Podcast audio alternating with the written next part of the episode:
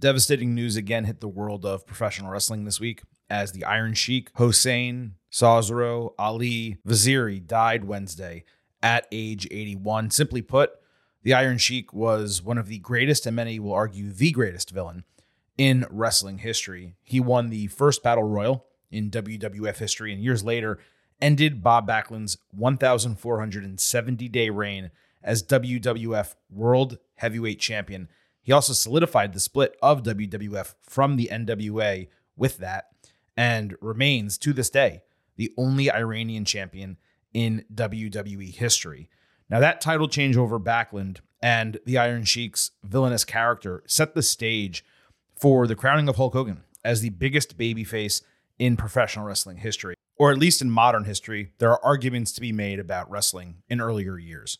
He won the title off Sheik one month after he had taken it from Backlund, officially kickstarting Hulkamania and that 1,474 day title reign.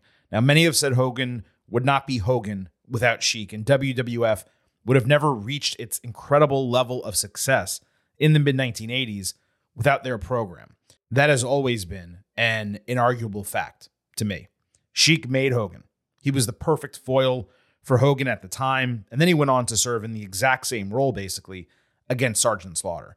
Sheik, along with Nikolai Volkov, were absolute heat magnets, waving the Iranian and Soviet Union flags in unison against all different American counterparts. They won the tag team titles off the US Express at WrestleMania 1, which was the second title change in wrestling pay per view history.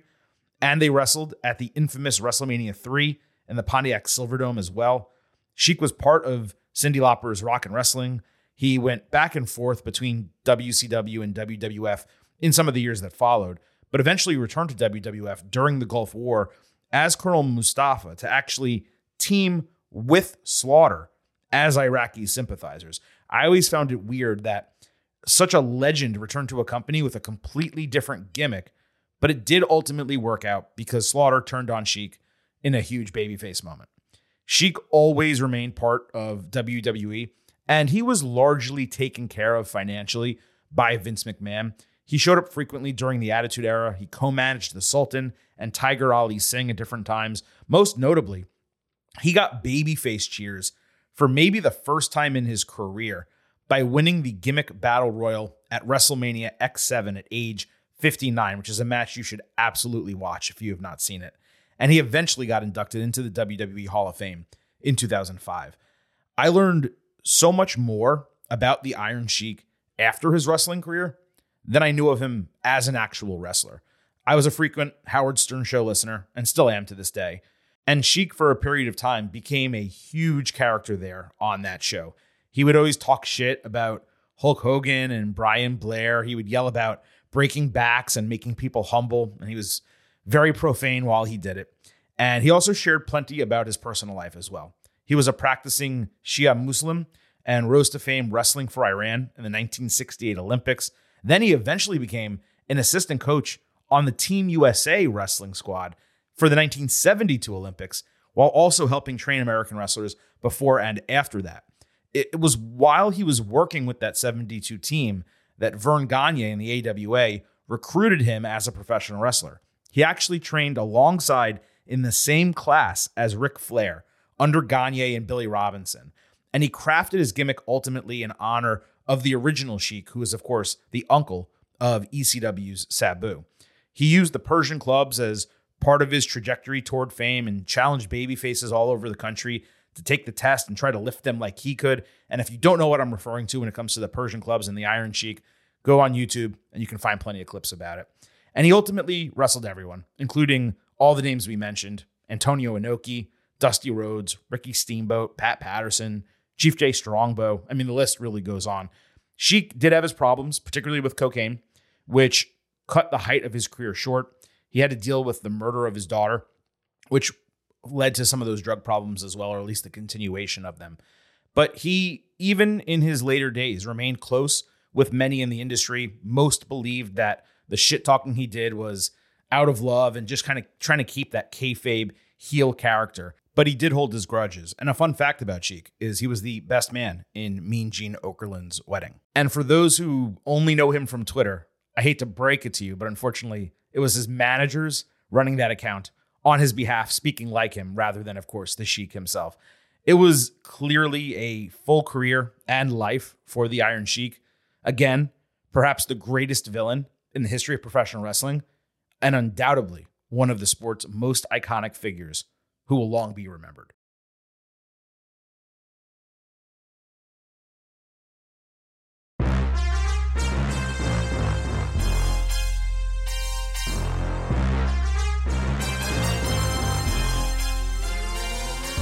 Hey now, we are getting over, and I am the Silver King, Adam Silverstein, here to lead you through these hard times.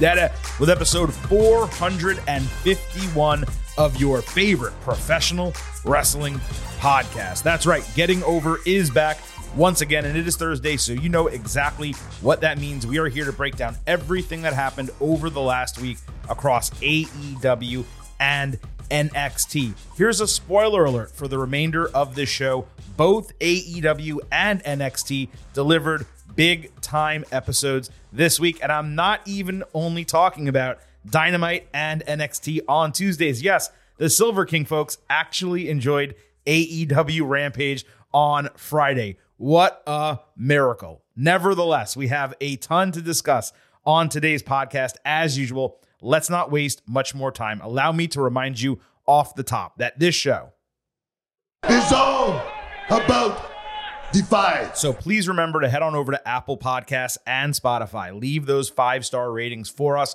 on Apple. Take a little extra time, leave a five star written review. And if you do, we will read it live right here on the show. You can also remember to follow us on Twitter at Getting Overcast for episode drops, news, highlights, analysis, all that good stuff. Again, on Twitter at Getting Overcast. And one more reminder for you.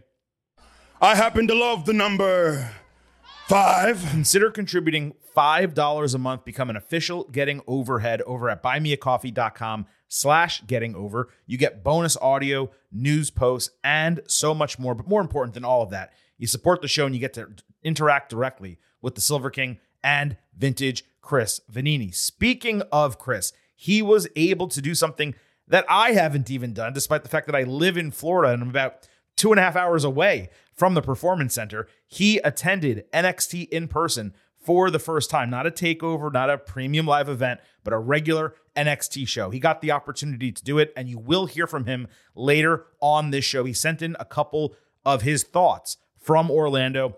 He's not live with me today, but nevertheless, you will hear Chris later in the show. We are going to kick things off, though, with AEW. We're going to talk Rampage and Dynamite separately. But before we even get to that, a quick reminder that we do have timestamps in the episode descriptions. So you can always check that if you only happen to be an NXT viewer, you want to jump over to that. If you listen to the show in two parts, whatever the case might be, just remember those timestamps are there. But I do hope you listen to the entire program. So, with all of that said, let's kick things off with AEW, but specifically AEW Rampage, which presented a special Championship Friday show. Now, if memory serves, this is going to be the first time in the history of this podcast that we're going to discuss Rampage separately from Dynamite. And there is a specific reason for that, which is because Rampage on Friday was unlike any prior episode that the company put out previously. It was given that Championship Friday moniker with four title matches on the show. Now, none of them involved AEW titles, but the result for me was maybe a top five episode of Rampage ever, maybe even better than that. Yet it was simultaneously one that had almost nothing at all to do with the AEW product in the ring. Not because their performers weren't on the show, some of them were, but because the title matches all happened without much rhyme or reason to them. It was just an hour of straight wrestling. And let me be clear again, that's not a bad thing. Like I said, it was a great show, super enjoyable, far better than most of the dog shit we normally get on Rampage. In fact, it was better also than I believe every version of Battle of the Belts that they have ever done. But it is simultaneously fair to point out that the only reason Rampage was good was because, well, it wasn't really AEW outside a couple of backstage segments. It was pure wrestling without really any storytelling. Now, apparently, Bryan Danielson had a hand in booking the show, which is an interesting note. With all of that said, let's get to the four matches that happened on Rampage, and then we'll get into AEW Dynamite, which of course was fully AEW and also a good show, but for a completely different reason, although tr- technically there were also good matches on that program as well. So in terms of Rampage, we had a AAA Mega Championship, Hijo del Vikingo, uh, against Komander and Dralistico. Obviously, this was an incredible match from an athletic standpoint. All the guys hit their signature high flying moves, with Vikingo once again being the MVP simply because he does things that no one else can do and few even attempt. The craziest spot may have been Komander doing a tightrope 450 splash. I only say that because we've seen Vikingo do the springboard 630 senton off the middle rope through a table outside before. This was probably his best execution of that move that at least I've ever seen. But really, this this this match was all these guys doing what they always do, just in an order that made it a triple threat. Nevertheless, he won after he hit that move, uh, countering into a pinning combination for the one, two, three. I believe he pinned Dralistico. Now, the commentary during this match was frustrating as hell. It was basically Jim Ross and Tony Schiavone exclaiming over and over again how amazing and incredible the wrestlers were. They didn't like call the action or like give us any story. I mean, it was all action and no story. Again, that's not a problem for me because the action was fucking ridiculously awesome. This was clear four stars, A minus, just incredibly fun from bell to bell, and as exciting a way as you can kick off a TV show wrestling wise. Uh, the NJPW TV title was on the line. Zack Sabre Jr. against Action Andretti. I've been so removed from New Japan this year, I didn't even realize they had a TV title. That's my fault. I presume it kind of fills some of the void left from merging the Intercontinental with the World title. Nevertheless, Sabre got Andretti in a really nasty butterfly submission, wrenching him all the way back on his arms for the win. Extremely solid, 3.5 stars and a B. And commentary was way, way better during this than they were the AAA mega match. Uh, NJPW Strong Women's title was on the line. Willow Nightingale against Emi Sakura. Willow hit a pounce and a cannonball, plus a huge lariat and the Doctor Bomb for the win. It remains cool to see Willow get such strong, no pun intended. I just kind of noticed that I had that note at the same time as the name of the title. Uh, but it, it, remains cool for her to see her get strong reactions. I went 3.25 stars and a B. And then lastly, the main event was the ROH Pure Championship. Katsuyori Shibata against Lee Moriarty. Pure matches are an acquired taste, but I personally enjoy them. I loved the finish here more than the match. Shibata straight up put Moriarty to sleep, then hit a PK right under his neck and just pinned his ass. He retained the title. I gave it 3.25 stars and a B. Daniel Garcia entered after the bell to stare down Shibata, and nothing else really happened before the show ended. I presume that match will be on the next Ring of Honor show. So, like I said, I fully enjoyed this Rampage. It was probably the first time I have watched it front to back without fast forwarding, other than commercials, in a year. Eh, like, it was just fun. And look, if AEW decides to turn Rampage into this once Collision starts, like you have Dynamite and Collision, which are telling all your stories for AEW and you're doing things back and forth between those shows. And Rampage every single week is just four quality wrestling matches that get the crowd hyped, don't really have much rhyme or reason. Sometimes titles are on the line, sometimes it's just two good wrestlers going at it. Then that gives me a reason to tune in as opposed to watching a show that's been a throwaway with half assed creative, which is what Rampage has been for at least a year, if not longer. So, again, you want to just give me four good wrestling matches every Friday night? I'm going to DVR that show. And at some point during that week, I will watch it. I did this time, and I very much enjoyed Rampage. Now, moving over to AEW Dynamite, a shit ton happened on that show as well, but not just regarding AEW going forward, but also Forbidden Door. And I do have a couple notes about NJPW Dominion as well, which took place earlier this month. So, Bryan Danielson during Dominion last week challenged Kazuchika Okada to a match at Forbidden Door through a video promo. The term dream match, look, it gets thrown around a lot. This is the definition of it, Master Chef, Lord of the Kitchen Cupboard. I want to leave meat on the bone here to discuss this more in depth on our ultimate preview ahead of that show later this month. But when Bryan went to AEW, this was the hope that the fruits of him going over there would allow him to have matches like this outside of the AEW roster. And it's really nice to finally see it happen. it also makes sense now why Bryan has been treated in bubble wrap over the last month, two months. Not because he's injured or they're protecting him from an injury he currently has. They want to make sure this guy stays healthy for this co main event dream match showdown, which you can bet Danielson Okada absolutely is. So on Dynamite, we had Blackpool Combat Club against Chaos. Jon Moxley got Rocky Romero in a bulldog choke and then a rear naked choke for a submission victory. Wheeler Yuta continued to murder Chuck Taylor with hammer elbows completely through the bell and completely through their arms being raised as well. The Elite minus Kenny Omega then cut a backstage promo challenging the BCC next week, three on three. Bryan, who was on commentary, accepted it immediately. He was the best part of really the entire segment. I did like the intensity that we got from Yuta, and I do like the way Blackpool Combat Club is operating these days. But Bryan on commentary, just the way he kind of told stories and talked about the Okada match, that is what drew me into this segment more than anything else.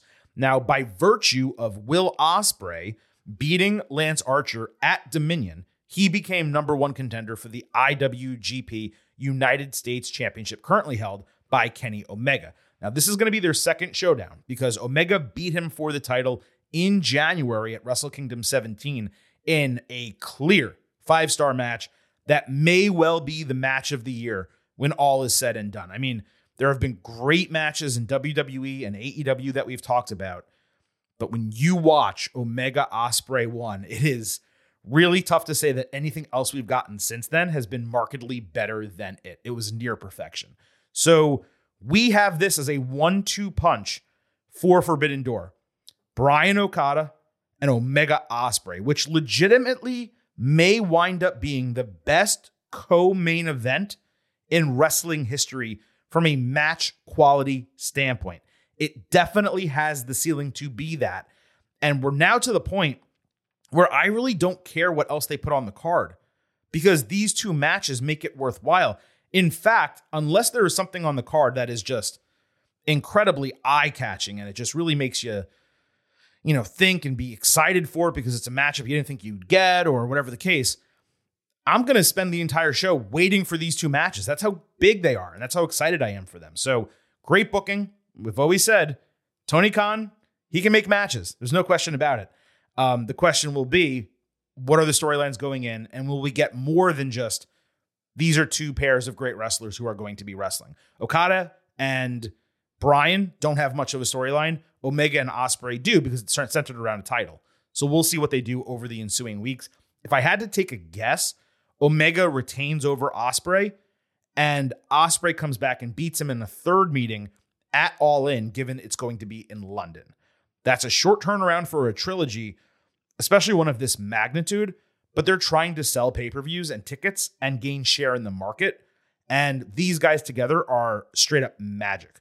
So it's going to be interesting to see if that's what they do and really what transpires over the next couple of months. By the way, I usually do full breakdowns of Dominion every year, just like I do with Wrestle Kingdom. I just didn't really find this year's card important enough to do it. Really, the only match I would suggest going out of your way to find and watch is the never open weight tag team title match with Blackpool Combat Club against Okada, Tomohiro Ishii, and Hiroshi Tanahashi. The best six man I've seen in a long time from NJPW. Really, the best six man I've seen in a long time anywhere. So make sure you go watch that match. The rest of the show, for me, skippable. Konosuke Takeshita beat a jobber in a short match, while AEW played clips of him and Don Callis turning on the Elite on the big screen during the entire bout. Callis got booed when he grabbed the mic, as did Takeshita while speaking in Japanese. It was basically identical to last week, except with fewer people and lower audio. The heat is nice, but it felt natural last week, and this week it felt manufactured. MJF hit the ring, getting cheap heat immediately by talking shit about Colorado, and then he called himself the devil again. Then Adam Cole interrupted with MJF cutting off the entrance before the Bay Bay part. MJF called Cole worthy competition, saying he thought Ring of Honor sucked, except for Cole. Then MJF put over Cole's entire career, saying Shawn Michaels handpicked him for that promotion. He was the best champion in that brand's history, and that was undisputed. MJF added that he knew Cole would make his way to AEW and they'd finally get to fight, but is disappointed at what he has now become. He said Cole went from being a playboy to a gamer who avoids the sun. His body is now frail, and his balls are firmly in Britt Baker's purse. MJF pointed out how AEW put so much effort into making Cole look cool, but it keeps failing while all they do for MJF is ring the bell. It went from boring cheap heat to finally what MJF does best, is the best way I can describe this. MJF then said he heard a rumor that Cole jumped to AEW because Vince McMahon did not believe he had top guy potential. So he added, big fan, by the way, about McMahon, which was hysterical and actually popped me.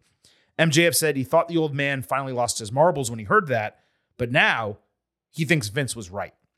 Cole shot back with MJF's fiance leaving and suggested he piss in a cup, taking a shot at the fact that he's clearly on steroids or HGH or something. Cole swears he's garnered respect backstage, while no one respects MJF because he's a coward of a champion. Cole then goaded him into a title match, which we later learned would be an eliminator match next week on Dynamite. So the champion accepted a title challenge, yet the challenger wasn't given a title opportunity. You got to help me make that make sense. Now, obviously, this was an excellent confrontation. You can have opinions about the WWE references once again from MJF. My problem historically with AEW is when they do it so frequently that it feels forced just to kind of get cheap pops. We haven't gotten too much of that recently, at least that I can remember to their credit. Here, it is naturally part of Cole's story, and it's a way in which MJF could get under his skin. So I found it to be appropriate. I do find it interesting that they're willing to say Shawn Michaels and Vince McMahon, but they're not willing to say NXT or WWE.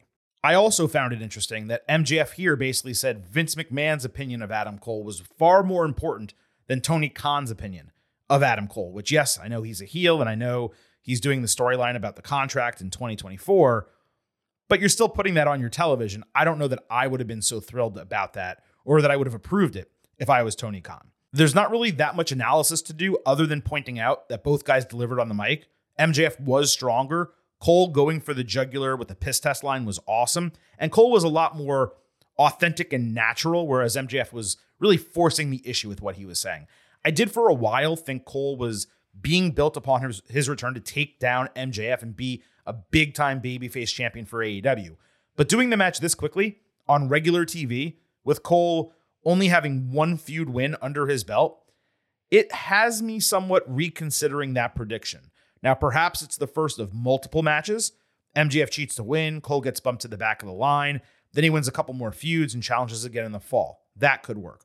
Or perhaps Cole wins the Eliminator and actually gets a title match with MJF. But then if you do that, you would think MJF would win the title match and it would be one to one. Then they may have to do a third rubber match, and then you're getting into rematch territory. Or perhaps, and I hate to put even put this out there, folks. Perhaps they're going to put the title back on CM Punk sooner than later and just skip over Cole and go back to him six, nine, 12 months from now. Could you imagine if they do that? All in all, this was everything you could want from their first face to face. It does seem to be happening too soon as Cole literally just came back. Again, if it is not the start of a story, then it's too soon. But Cole barely won a singles feud. He did so in an awful unsanctioned match, so it didn't even count on the record.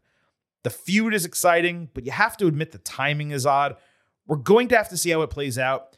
And I will also say before I forget, it did feel a little bit like a rehash of MJF versus former WWE guy, which is the vast majority of his feuds and what they have been over the last like three years. Also, MJF versus guy I used to idolize, but I no longer do because I'm a piece of shit. Like it's it's kind of the same thing every single time. Not quite missionary position just yet, but pretty close to it. And finally, nearly every MJF feud starts with the hottest segment possible, an absolute back and forth promo teardown. And then as it continues, it never really seems to rekindle that initial feeling. So we'll have to see what happens here. This was mostly positive, but there are some concerns that obviously I just addressed. Now, Tony Khan made his 147th consecutive announcement, this one being the main event for the initial AEW Collision episode. It is FTR and CM Punk against Bullet Club and Samoa Joe. The pregnant pauses attempting to create suspense for him to say the name CM Punk in this announcement were absolutely eye rolling. There's nothing like a match with zero storyline. Uh, it's what AEW, you can make an argument, does best half sarcasm, half serious.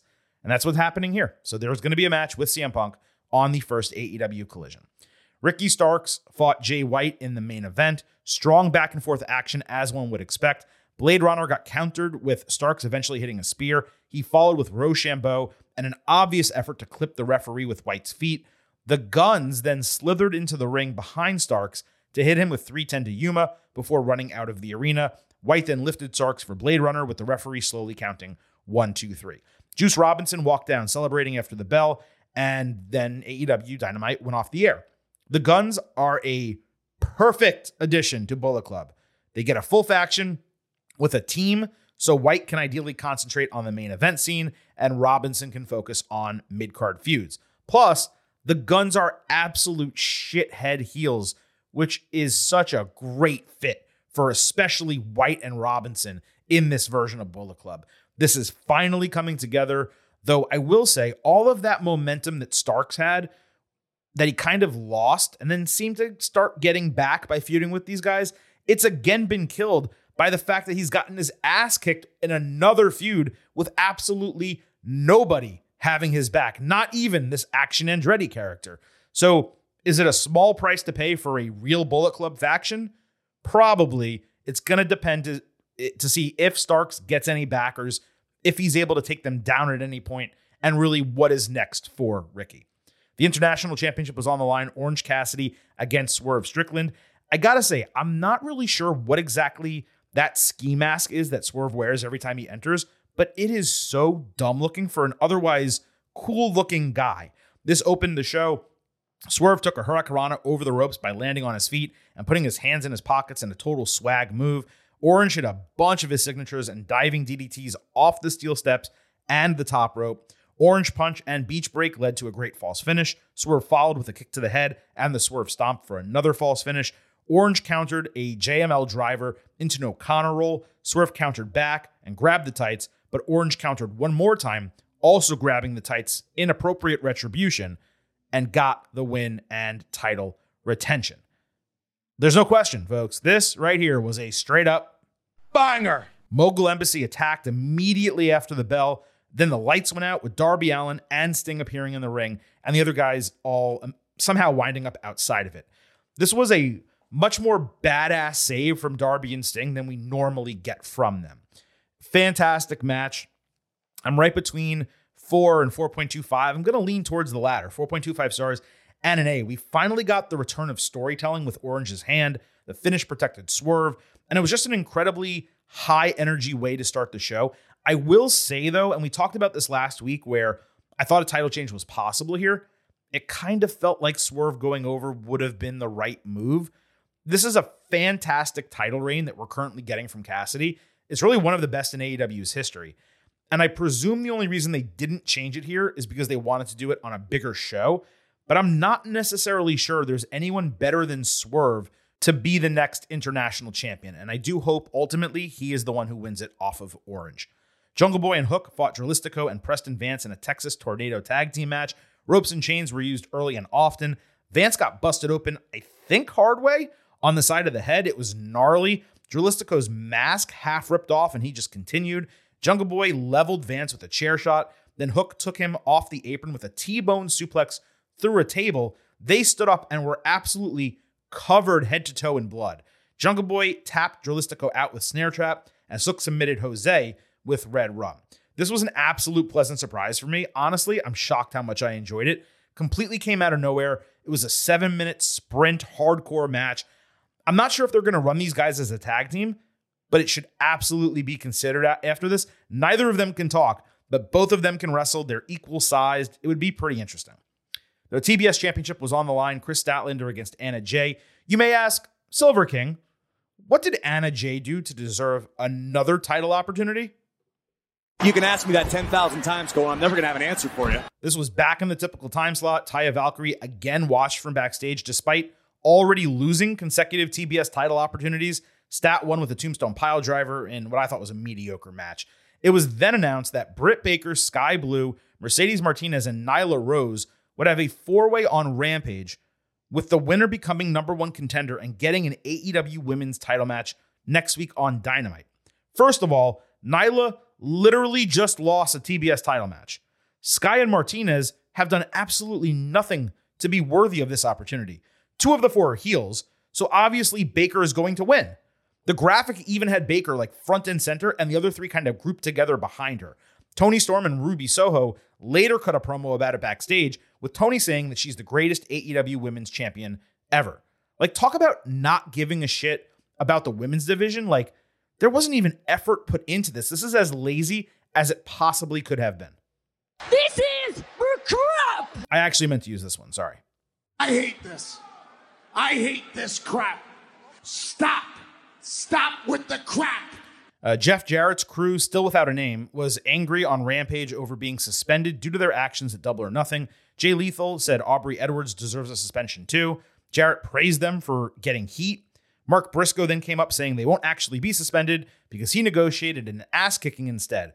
So it seems like we're getting Mark and Aubrey against Jeff and Karen, but that wasn't announced for either of the upcoming shows. Aubrey tried to choke Karen briefly, then they cut to commercial. For me, this is one of those deals like I recognize it's cool for Aubrey and I'm happy for her that she gets to be involved in an angle while simultaneously feeling like I just don't give a shit about it at all.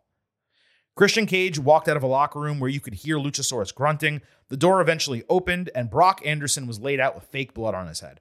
I forgot he existed. So the feud is now all about Anderson instead of, you know, the TNT champion, Wardlow, who again wasn't on the show. The match will probably be solid when it happens. The storyline is absolute shit. And lastly, Hardy Party introduced Ethan Page as Matt Hardy's new employee. Matt made him apologize to Isiah Kassidy, then promised him that he would not treat him like shit like the firm did to Matt. Hardy promised to get rid of his ego and make him a better man. Still not anything that is exciting to me as a viewer, but I like the babyface direction of like trying to make Ethan better.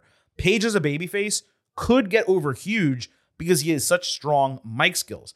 But what's extremely weird is that later on Dynamite, a trios match was announced for Rampage that featured Ethan Page teaming with Lee Moriarty and Big Bill, as in his old teammates before Hardy won the contract in a group that the Hardys dissolved because they won the firm deletion. How does that make sense? Why is he teaming with them in this match? I, I just could not figure out the booking whatsoever. So, yes, a couple issues here at the end, but largely a very entertaining edition of AEW Dynamite. I already talked about Rampage before. It does seem like the company has significant momentum moving into Forbidden Door, all in, possibly all out, which has not been officially announced yet. And really, we're just going to need to see how this continues developing. Uh, next week is going to be really interesting. I'm curious about that Eliminator match, the women's title match. I kind of want to see how that unfolds. And I do want to know whether Forbidden Door is actually going to have storylines or just matches. Are NJPW talent just going to show up on the two shows ahead of it and just kind of start building some really short, quick angles? Are they going to do more than that? You know, as of right now, and it's still early, you know, as we tape this podcast, it's only June 8th. I think there's 17 days before Forbidden Door, but you do need to kind of get going here. And the top two matches, they're going to be such high quality that they don't really need storylines. But the rest of the card will. And as of right now, there is no rest of the card. So we will find out what is coming for Forbidden Door, possibly all in, in the coming weeks. All right, so last but certainly not least this week, we are going to break down NXT. As I mentioned, vintage Chris Vannini was down in Orlando and actually got the opportunity to attend this week. So he sent in some audio clips as a bit of a digest from Orlando. I'm going to break down NXT and kind of insert him into the show best I can because we taped these separately. Some of the points he makes may be repetitive to things that I say. Nevertheless, we're going to go ahead and break down NXT and give this a shot. I've never actually done it this way before, but I'm sure it will work out one way or another. Baron Corbin opened NXT kind of surveying the backstage area and calling for his music. He cut a promo about the old days of NXT, how they built the brand and made it themselves compared to the way superstars now have bigger egos and basically expect call ups without achieving much. He said his goal was to make the soft youngsters regret signing WWE contracts. Corbin talked shit about Carmelo Hayes when Ilja Dragunov interrupted, saying he was focused on the NXT title and would go through Corbin to get it if he had to. So he challenged him immediately. He unveiled a huge bruise near his abdomen, and it seemed like the match was set. As Dragunov left, though, Trick Williams attacked Corbin and clotheslined him over the top rope as retribution for Mello. During the ensuing commercial break, Bron Breakker attacked Dragunov and seemingly injured his arm. Now, this was one of the hotter starts to NXT that we've gotten in some time. Corbin obviously brings the legitimacy, but him squaring off with Dragunov and Williams consecutively created some like intriguing options before it became obvious that he was going to fight Hayes sooner than later. There was nothing different from Corbin here than what we get on the main roster, though he was completely believable in his comments about NXT, and it wasn't really as grating to listen to him because you kind of believed what he was saying. So it actually kind of felt like he had a real gripe and a reason for being a heel. Whereas in the main roster, oftentimes you felt like it was all kind of put on. And what looked to be a match against Dragunov wound up being booked for Williams instead. So we got Corbin against Trick. Williams sold a knee after running into the announce table, and Corbin attacked it. Trick kicked out of deep six and dodged Baron into the post. He tried a roundhouse kick only for his knee to give out, with Corbin hitting end of days for the win. Williams was heavily protected by the booking, and he looked good going against a guy his size that has plenty of main roster experience. After the bell, Corbin then called out Dragunov for next week.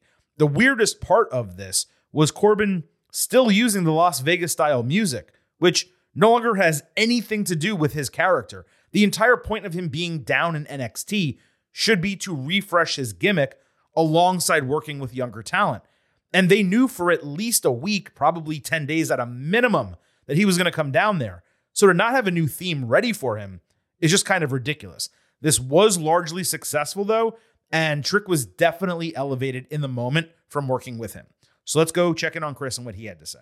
So I got to be backstage at the beginning of the show and I got to watch Corbin do his pre-tape as he walked into the arena a bit beforehand. The the backstage is really just their weight room. Um, but on the day of a show, it's everybody's there, they're all in their gear, they're all doing stuff. It, it kind of felt like being backstage in the movie The Wrestler. It really, really is stuff like that. So Corbin opens the show I thought he really pushed through the promo at the beginning as the crowd was chanting bum ass Corbin and stuff like that. I was surprised he didn't play with the crowd a little bit more, but it was good and he always thrives in these roles looking down at younger talent or indie talent. That was always his best NXT gimmick, you know, back in the day. Um, I can't believe he's still using that ridiculous casino music even down here in NXT. I thought this would be a good chance to bring back the I Bring the Darkness theme. That was a Jim Johnston thing. I, I assume WWE can still use that, but I, I couldn't believe they were still doing the weird casino music for him. Wrestling in shorts was weird. It's good. I, th- I think this is ultimately good for Cor- Corbin, but we need a gimmick change down here too. And he can't just be here to put some other guys over just for that purpose. So we'll see. But opening by thinking we were going to get Corbin Dragunov by the end of the night was awesome. Uh, Trick Williams wasn't bad. So, I mean, ultimately, it was, it was still pretty good. Um, crowd is super, super into Trick Williams and Mello in person, and uh, seeing that was pretty cool. So, right as NXT was about to end, Breakker was in the parking lot shitting on Dragunov, saying he didn't have any special intensity that Bron himself did not have.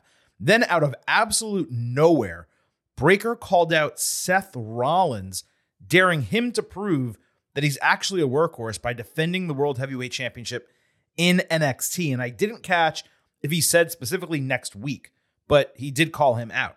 Now, I should also note that coming out of this, you know, normally Seth Rollins is extremely active on Twitter. So you would say, well, Rollins surely answered him, and that would then build the match for NXT. Except Rollins hasn't mentioned that at all. On June 4th, he just showed a clip of a house show, and then on June 7th, he promoted a SmackDown at Madison Square Garden where he's defending the title again against Damian Priest. So Rollins didn't even address this, which makes me believe it's not necessarily going to happen next week, but it might have been a challenge just kind of out there in the ether for the future. Maybe Breakker shows up on Raw because Rollins didn't answer him.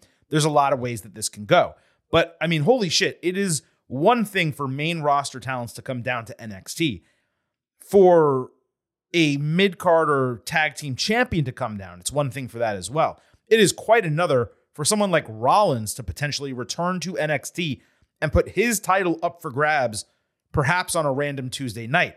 This was a great promo from Breakker and a massively intriguing piece of booking that should lead to a significant rating, perhaps next week for those who think the match is happening then, but even long term for whenever they actually book it. We discussed last week how NXT needed to capitalize on its momentum from Battleground and how it already somewhat accomplished that with Corbin and Mustafa Ali returning last week. Well, Rollins would take this to a completely different level. This is very intriguing. Closing with Bron challenging Seth was just wild. Like that came out of nowhere. We thought the show was over it, it, while we're there, and then all of a sudden we're getting this promo, and you can't quite hear it at first, and then you hear him call out Seth Rollins, and you're like, oh crap, holy crap, that's going to be awesome. That's like that's the exact type of thing we wanted from the World Heavyweight Championship.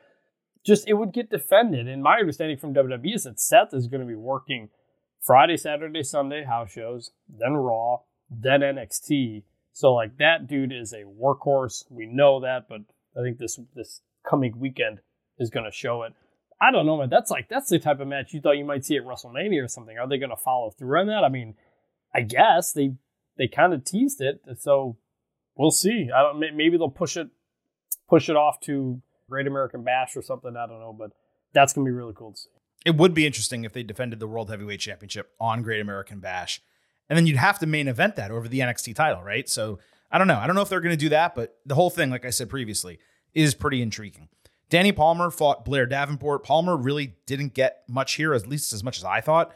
Davenport dominated and won with a turnover Falcon Arrow in about three minutes. Dani's a total neophyte, so I didn't have much of an issue with the booking, though it would have been nice to see her get more offense and more time given her athleticism. And the first time we saw her, she got a lot more than she did here. Worse, though, was that this, for me at least, didn't accomplish that much in terms of elevating Blair.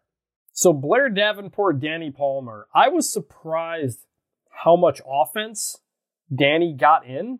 Uh, I actually saw her do her tryout in Dallas last year, so it's really cool to see how far she's already come to be at the spot. She moves really well in the ring, and it sounded like they're really high on her. But considering this is Blair Davenport's like, you know, new big thing, I thought it would be more of a squash than it was. So uh, that was just that was kind of weird. It's interesting that we had different takes on that, given it was the same kind of time time frame type of match. And we also saw it him in person, me on TV. Perhaps I missed a little bit, but I didn't think Palmer got that much offense. Thea Hail was exhausted coming out of a training session with Charlie Dempsey when Duke Hudson came up questioning why she was so excited to work with them when they treated her like shit. It was the first time we really saw Hail in a slightly different setting with a slightly different character, which was nice for a change. Dana Brooke later showed up in the parking lot saying she was entering the number one contendership battle royal with her eyes on taking down Tiffany Stratton. Now, we should note Dana is not a free agent, unlike Corbin and Mustafa Ali. I don't necessarily have a problem with that because it is quote unquote going down to NXT and not otherwise. But still, it would have been nice if she was a free agent. The champion, uh, Tiffany Stratton, of course, backstage, said she welcomed Brooke challenging and was excited to see all the women envious of her title. She suggested that Lyra Valkyria, who took her to the limit at Battleground, was the only one she could actually see winning the Battle Royal. Gigi Dolan later spoke to her brother on the phone, with Kiana James clowning her for it and calling her an outcast. Dolan said she'd rather have a rough background than being a stuck up elitist. Definitely interesting to see Dana show up randomly. Tiffy's promo was 10 times better than last week. The other stuff is a bunch of whatever. I think NXT believes the fans care about Dolan's family, but we really don't. We don't know them. The brother showed up one time, didn't do anything. Like it's kind of time for her to move on. It was one thing to do that with the Jacy Jayne feud. It's no longer necessary. So we had the battle royal. There were 17 women in the match at the bell. Dana wore gear paying homage to her NXT debut eight years ago. Thea was a wild woman early in this match and got dropped face first onto the steel steps. Davenport entered to point out Roxanne Perez and start a brawl. Tatum Paxley, who was still in the match, sacrificed herself with a crossbody off the apron to take an elimination. Extremely odd booking, but it does seem like she might be now in a tag team with Blair. Cora Jade, Dana, Kiana, and Fallon Henley wound up as the final four. Henley had a great flip over elimination of James. Jade eliminated Henley while she was brawling with Brooke on the apron. Then Thea emerged out of nowhere, reminding everyone basically that she was never formally eliminated, so that made a new final three.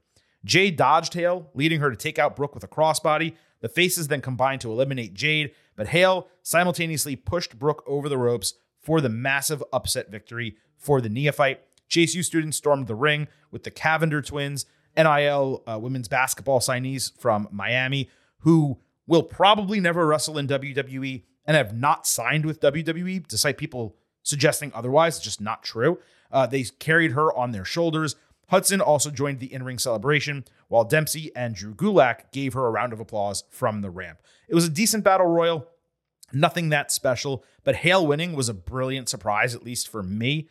And the post match celebration was an absolute blast for her. Just a really fun moment in which to end a wrestling show. I forgot if I mentioned this was the main event. It was, but good work by all involved. Diamond Mine fought Schism. Everyone was active here except for Joe Gacy. Julius Creed did the super extended vertical suplex spot. Brutus Creed did a standing shooting star press, which really should not be possible for a guy like him. Then Ivy Nile vertical suplexed Brutus in a trio of really six spots between all of them. Julius later did a straight running box jump to the top rope for a moonsault. After a distraction, Ava headbutted Ivy while wearing a mask, covering her for the win. It was an unfortunate but appropriate end to a really fun mixed six person tag team match. Ivy continues to show marked improvements while Ava remains extremely green, but the Creeds absolutely showed out more than anyone in this match. It was a blast from bell to bell. Diamond Mine as a three person group, it is just shining. And I don't really mean to have a pun there when I say that, but they are. They're super talented. They work perfectly together as a trio. Ivy being the little sister who beats up and doesn't take her big brother's shit. Of course, they're not really related, but it just works together. They all have a look that matches. They get along seemingly inside and out of the ring, both on screen and off screen. And this Diamond Mine group, man, like I liked what they did and all the incarnations of it that preceded this, but the trio that remains works extremely well. And I do hope that they keep them together for a very, very long time. So I'd never noticed it before, but I love the Schism theme, the theme song. Like it's awesome. I put it on my phone literally after the show. I just it's catchy as hell. Really like it.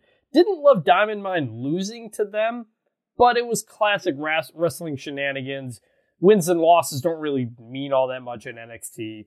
Uh, but Diamond Mine as a threesome, seeing them in person, they are freaking cool as hell, man. I keep that trio together. They can do so many fun, awesome things that nobody else can do. I think Diamond Mine is a threesome, you could put them on the main roster right now. I think I think they're that cool and they're that talented. Uh, they all individually rule as well. Like Ivy Nile, she's small but she's super strong, fits in there with the Creed Creeds. Seeing that all in person was just really really awesome. Also, I'm 99% sure Dany Garcia was in the crowd to watch Schism and Diamond Mine uh, for her daughter. Uh, and so Ava, I got the pin. That was all really cool. That's really cool for that family and everything. So uh, that's one other thing I guess I wanted to note. I don't think they said it on TV, but yeah, Dana Garcia, uh, her mom, Rock's ex-wife, business partner. Uh, yeah, she was there. So that was cool. Mustafa Ali fought Joe Gacy, which is why he was not in the other match. Ali backstage said he was focused on becoming a champion. Wes Lee jumped in, all excited to see Ali in NXT. Ali said he had no interest in being handed an opportunity, he wanted to earn it. Ali hit a rolling neckbreaker and a 450 splash for the relatively easy win. He was immediately attacked by Dyad after the bell, with Wes Lee and Tyler Bate making the save. Gacy later said he needed to reflect on his loss and help strengthen their group again. The rest said they had his back.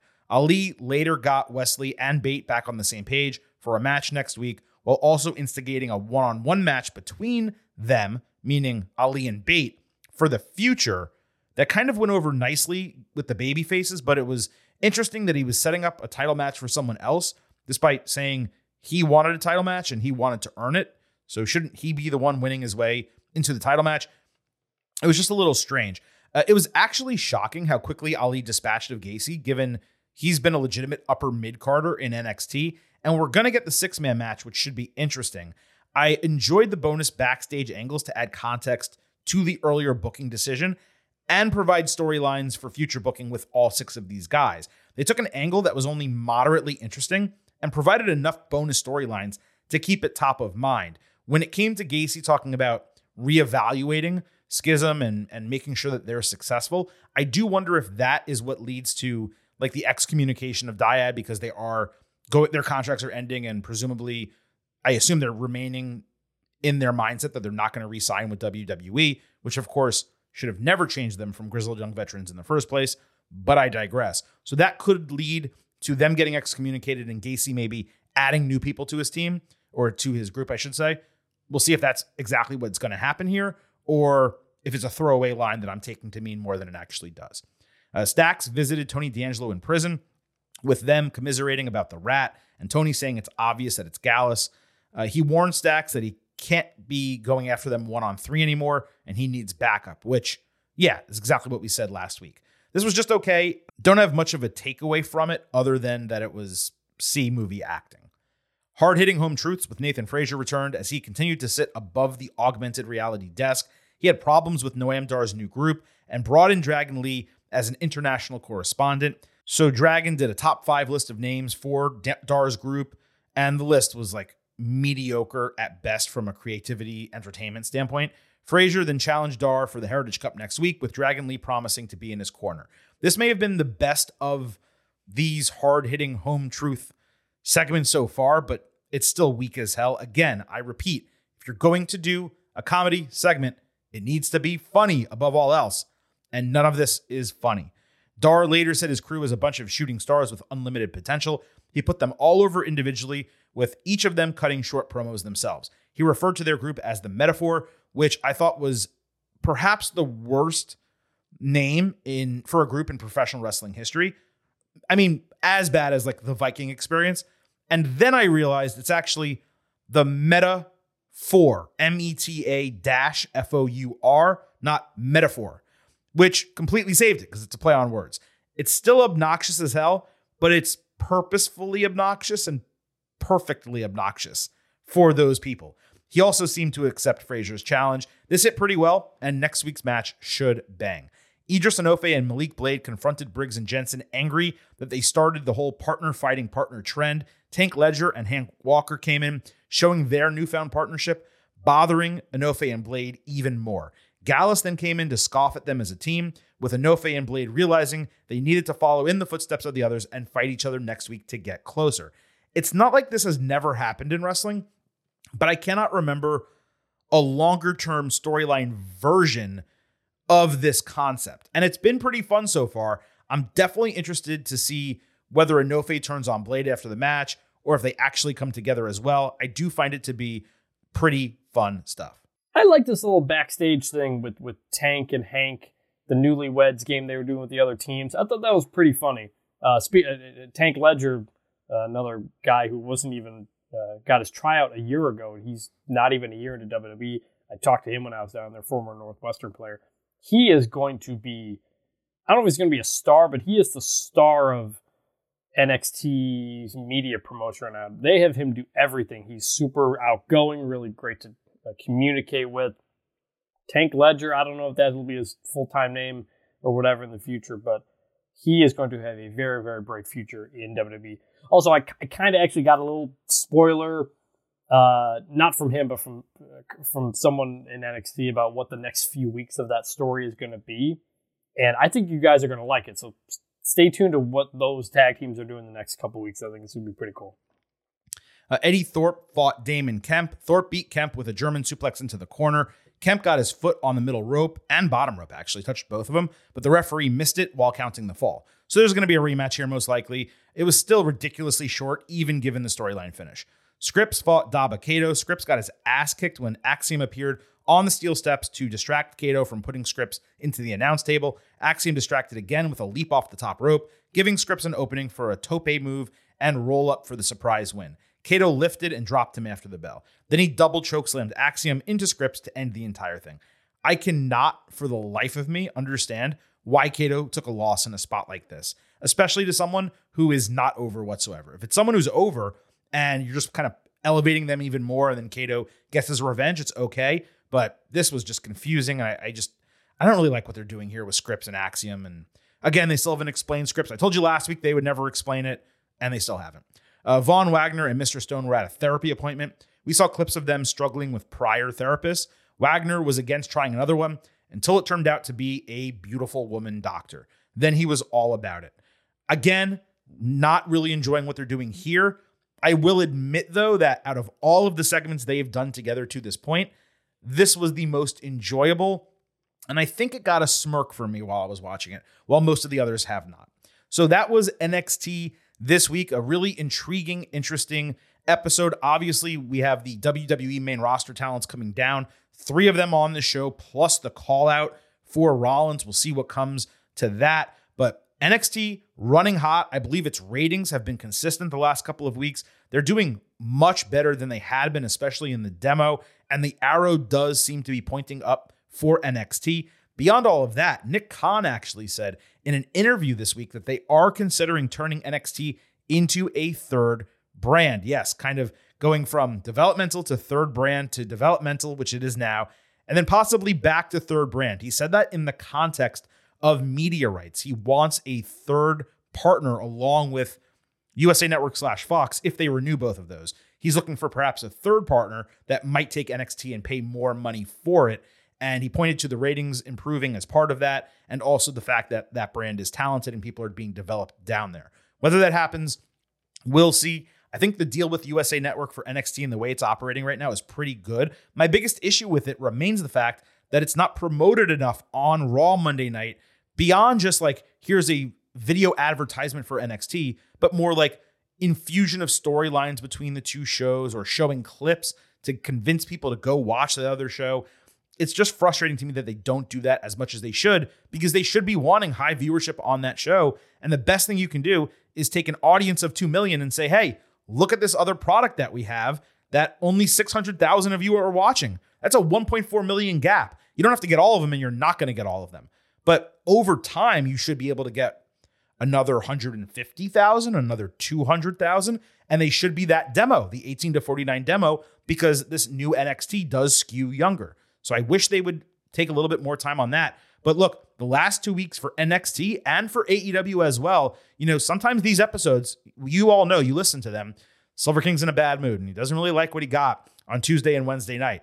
But the last two weeks, it's been some damn good wrestling. And I wasn't able to watch it live Tuesday or Wednesday, which put me in the type of mindset where, like, when I watch it on DVR, it's like, oh, I got to go through this. I wasn't able to just take care of it live. So for me to enjoy shows that I DVR'd means they were really good.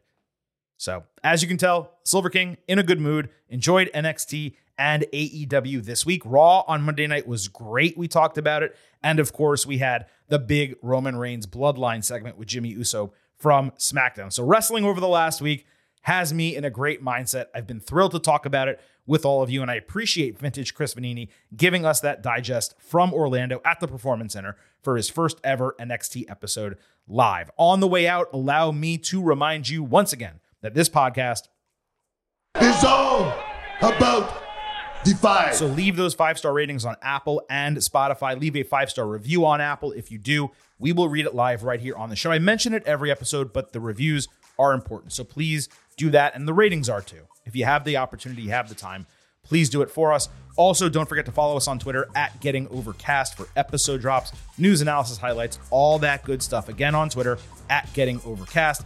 And remember, I happen to love the number five. So become an official Getting Overhead, only $5 a month. You get bonus audio, news posts, and more. But more importantly, you're supporting myself and Vintage doing this show for you. 451 episodes into this show already. 500 is approaching quick. One of the busiest summers in professional wrestling that I can remember is ahead. So, folks, make sure if you're a first time listener, you subscribe and make sure you at least consider contributing to becoming an official Getting Overhead. Once again, buymeacoffee.com slash getting over. Thank you all for listening to this edition of the Getting Over Wrestling Podcast. It is time for the Silver King to sign off and leave you with just three final words. Bye for now. you